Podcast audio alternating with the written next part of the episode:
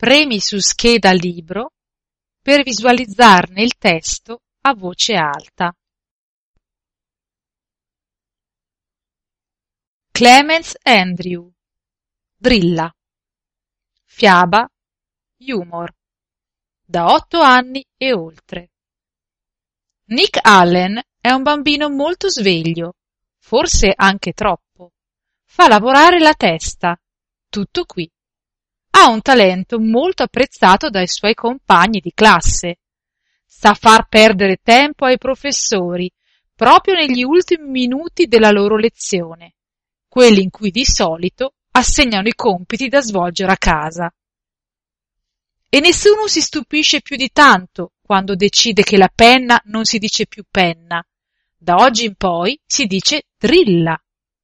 Mrs. Granger, che ha la passione e il gusto delle parole, non può incoraggiare il piccolo colpo di Stato. Deve imporre la sua autorità.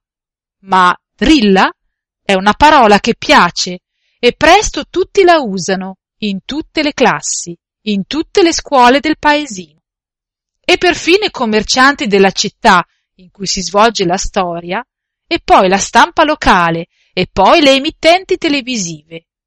Neanche a dirlo si alza un gran polverone e ben presto scoppia una vera e propria guerra delle parole, che è anche una guerra tra la creatività da un lato e l'autorità dall'altro. Un libro che parla a noi lettori, insegnandoci delle cose e divertendoci pure, Protagonista del libro è una parola, una parola tutta nuova, inventata di punto in bianco da un ragazzino di quinta elementare. La storia di questa parola ci aiuta a capire come funziona il mondo delle parole e a cosa esse servono veramente. Le parole ci aiutano a pensare, le parole ci aiutano a sognare, le parole convincono, le parole arricchiscono.